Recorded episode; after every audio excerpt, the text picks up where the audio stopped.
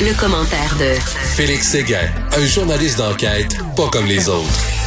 Félix s'est rendu qu'il faut remercier, les, il faut remercier les manifestants quand ils cassent rien, quand ils font pas caca devant les portes, quand ils foutent plus le feu, quand ils foutent pas le feu. Il faut leur dire merci beaucoup. Je sais, hein. Et moi, quand j'ai vu la manifestation se dérouler dans un calme, euh, ben, dans le calme hier à Québec et samedi également, je me suis dit une chose et je me le dis depuis vendredi en fait, c'est que lorsque les assouplissements seront communiqués aux Québécois, parce qu'au cours des prochains jours, là, il y aura sans doute des assouplissements. On le sait maintenant, le lundi, c'est la fameuse rencontre au ben sommet entre euh, la Direction nationale de santé publique, euh, l'INES et puis le gouvernement, puis on décidera d'apporter certains assouplissements aux politiques déjà en vigueur. Tu sais ce qui arrivera? Ben, cette, cette frange de la population dira ça y est, nous les avons fait plier. Et c'est mm. et moi je vous préviens puis je nous préviens aussi de de ne pas bien sûr tomber dans ce panneau-là parce que c'est une forme d'instrumentalisation du discours public qu'utilisent euh, des groupes qui veulent fédérer là, des idées de droite, de droite identitaire au sein même d'une minorité là, qui est en désaccord avec les actuelles mesures, c'est souvent de récupérer des victoires qui ne sont pas les leurs. Alors, tenons-le pour dit, ça va arriver. En tout cas, on était beaucoup mieux préparés qu'à Ottawa. Là. Vraiment, on a tiré les leçons de ce qui s'est passé là-bas. C'est deux mondes différents. Toi qui as couvert Ottawa, quand tu regardes ce qui s'est passé à Québec, c'est autre chose. Ben, c'est tu quoi? Je vais te faire un parallèle euh, intéressant. Quand moi je suis arrivé à Ottawa vendredi, il y a euh, maintenant là, près de deux semaines, quand la manifestation commençait et que les camions n'étaient pas tous arrivés, mais il y en avait quand même une bonne file sur la rue Wellington devant le Parlement, ce dont on parlait déjà à ce moment-là, même avec des policiers, en disant ça aurait été quoi de bloquer les sorties du fameux Queensway? Le Queensway, c'est l'autoroute 417, c'est comme ça qu'on l'appelle souvent à Ottawa, est et ouest, pour être bien certain que ceux qui entraient au centre-ville avaient une raison d'y entrer, c'est-à-dire pour faire des livraisons ou parce qu'ils y demeurent ou parce qu'ils viennent souper, mais les restaurants étaient fermés, donc ce cas d'espèce se pose pas. Et on se posait déjà cette question-là, pourquoi leur permettre de s'arrêter? Et là, tu as, vu à Québec, là, essentiellement, ils ont tourné en rond. Ben oui. Hein? Vendredi, ils ont tourné en rond. Samedi, ils ont tourné pas mal en rond. Puis à un moment donné, il y en a quelques-uns qui se sont arrêtés. Puis la police a dit, à partir de maintenant, si vous êtes arrêté puis vous bloquez la circulation, c'est un, premièrement, ticket. Deux, euh, c'est une remorqueuse qui hmm. va vous rencontrer si vous refusez d'obtempérer. Alors, euh, oui, il y avait une grande différence de préparation. Il faut dire une chose. Il y a, il y a, une, forme de table de, de, de, planification, comité de planification, si tu veux, là, euh, qui s'est euh, dressé entre la police de Québec, la, Sûreté du Québec, mais aussi avec l'expertise de la police d'Ottawa. On pourrait pas dire que c'est une expertise, on pourrait dire que c'est une expérience et ils ont beaucoup appris d'Ottawa. Tout à fait. Écoute, il y a quelques jours, euh, Félix, tu m'avais dit qu'un policier qui t'avait parlé en disant je ne comprends pas pourquoi on impose le couvre-feu à tout le monde alors que ce serait très facile pour nous euh, de vérifier si quelqu'un est vacciné ou pas et comme ça on pourrait l'imposer seulement aux non vaccinés. Ben l'idée, euh, ils ont jonglé avec l'idée au gouvernement. Oui, et saluons le travail de Jules Richer du bureau d'enquête qui publie cette nouvelle-là aujourd'hui. Alors, le dernier couvre-feu qu'on a abandonné le 17 janvier, tu te rappelles, c'est la première mesure que François Legault avait euh, juré d'abolir quand la situation s'améliorait. Alors, depuis le 17 janvier, plus de couvre-feu, mais il a commencé ce couvre-feu-là le 31 et il a failli être appliqué uniquement aux non-vaccinés. Euh, l'idée était assez avancée hein, parce qu'on avait acheté 850 téléphones. La marque des téléphones des Motorola hmm. Moto G Power euh, à 160 dollars pièce qui dorment présentement dans les entrepôts de la Sûreté du Québec. Et ça servait à quoi ces téléphones-là? Bien sûr, à pouvoir vérifier ben le passeport vaccinal.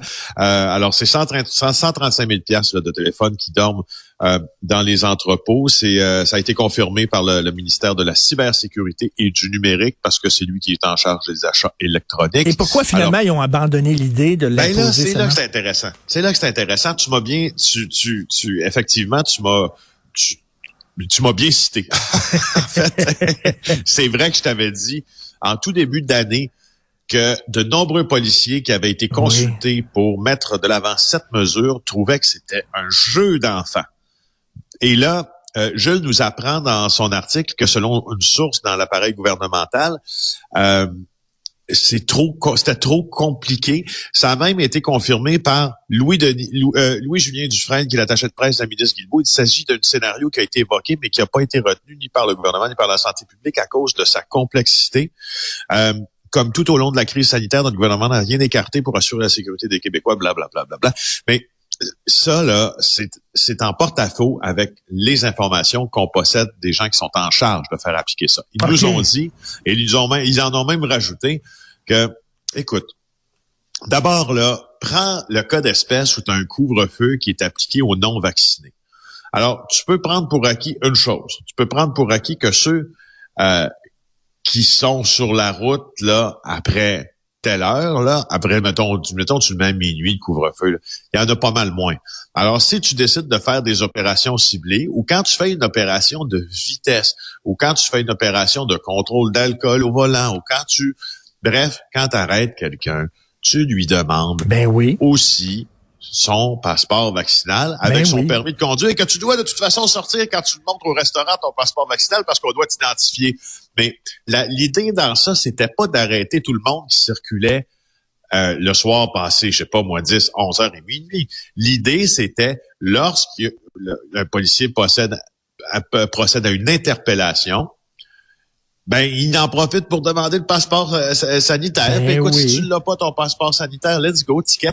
Tu sais, c'est pas on, voyait ça très gros, mais c'est pas si gros que ça. Il y a des modalités, un couvre-feu qu'on peut mettre en place en disant, regarde, ben on, ben va pas faire des barrages partout avec euh, tu sais la, la, mitraillette en bandoulière là on va ben. on, arrête quelqu'un puis pour une, une, infraction bien bien normale puis on vérifie c'est tout ben oui ça puis tu sais comme ça là, les, les, les, gens qui sont triplement vaccinés auraient pu euh, continuer à se promener à l'extérieur après le couvre-feu on n'aurait pas puni tout le monde euh, l'homme qui fait trembler le crime organisé quel article intéressant de Julien McEvoy reproduit dans la section argent du journal aujourd'hui. Euh, j'ai vu ça passer il y a quelques semaines, là, euh, la position de Earl G. Hall, qui est le président et chef de la direction de Access Network. C'est une entreprise de Québec qui est en train de vraiment devenir le pire cauchemar du crime organisé. Pourquoi? Parce que euh, c'est une entreprise en technologie qui propose ses services à des casinos, qui veut nettoyer l'industrie hmm. un peu du casino ou qui aide à la nettoyer. Tu te rappelles que il y a euh, plus d'un an de tout ça, nous avions publié une nouvelle comme quoi la mafia avait ses privilèges hein, au casino de Montréal, au casino de Mont-Tremblant, puis on, le, blanchiment d'argent, on regardait, ouf, oui, mais pas tant. Alors là, ça fait dix ans que autres développent euh, des, des, des euh, dispositifs pour capter des comportements, OK? Euh, des comportements qui peuvent être euh, tout du jeu compulsif au blanchiment d'argent. Hmm. Ils sont présents dans 47 pays, 50 000 machines à sous là, dans, lequel dans lesquelles leur dispositif est installé, dans tous les grands casinos d'Amérique du Sud et d'Europe, même des méga casinos en Asie, dans des dépanneurs de la chaîne Circle K aux États-Unis. Ils ont le contrat de la Pologne au complet. Euh, et euh, tu sais qui euh, est aux abonnés absents dans ça? L'Auto-Québec. Ah oui. L'Auto-Québec qui doit faire un ménage chez elle ne, ne se ne se ne dispose pas de la technologie québécoise. sauf que bon, je, pense que M. Hall voulait pas frustrer le nouveau patron de la société d'État, Jean-François Bergeron. Là, mm. il dit c'est un vrai monsieur, c'est un technologue on a des discussions intelligentes avec l'Auto-Québec, mais la vérité, c'est que le contrat, présentement, il est pas là.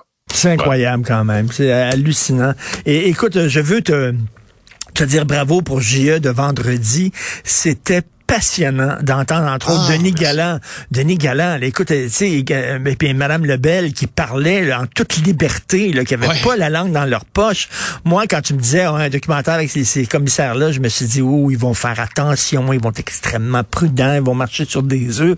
C'était vraiment suave, là. C'est un 5 à 7. Ah, hein? c'était, c'était le fun au bout, vraiment. Ben, et je, je, je, dis aux gens d'aller euh, sur le site de TVA LCN et de le revoir en reprise.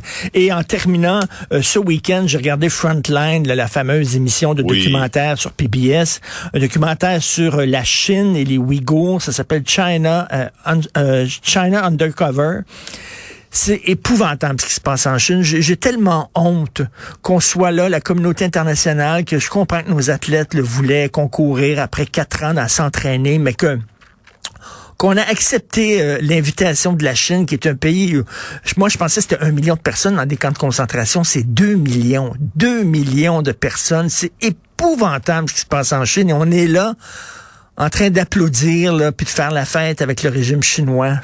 C'est honteux quand même. Richard, bulle sanitaire, bulle olympique et bulle au cerveau. Parce ah, qu'effectivement, effectivement, il y a, y, a, y a, une addition qui se fait pas entre euh, entre le devoir de protéger une population puis euh, la bulle olympique qui est là, qui qui qui, qui qui bouillonne sans qu'on puisse se préoccuper de quoi que ce soit.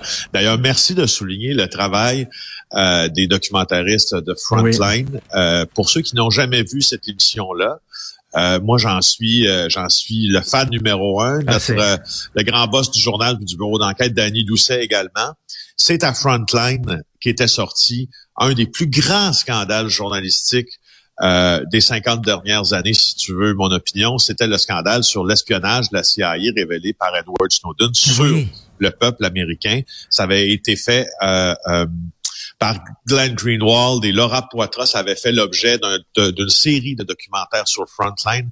C'est disponible encore sur le site. Si vous voulez voir du travail bien fait, allez voir ça. Puis tous les documents, tout ce qui est présenté à Frontline sur PBS, donc la chaîne publique américaine, est franchement oui, ils ont des moyens hein, quand même. Ça prend, ça prend des moyens justement pour libérer des journalistes, pour leur permettre de fouiller un dossier pendant des fois un an là.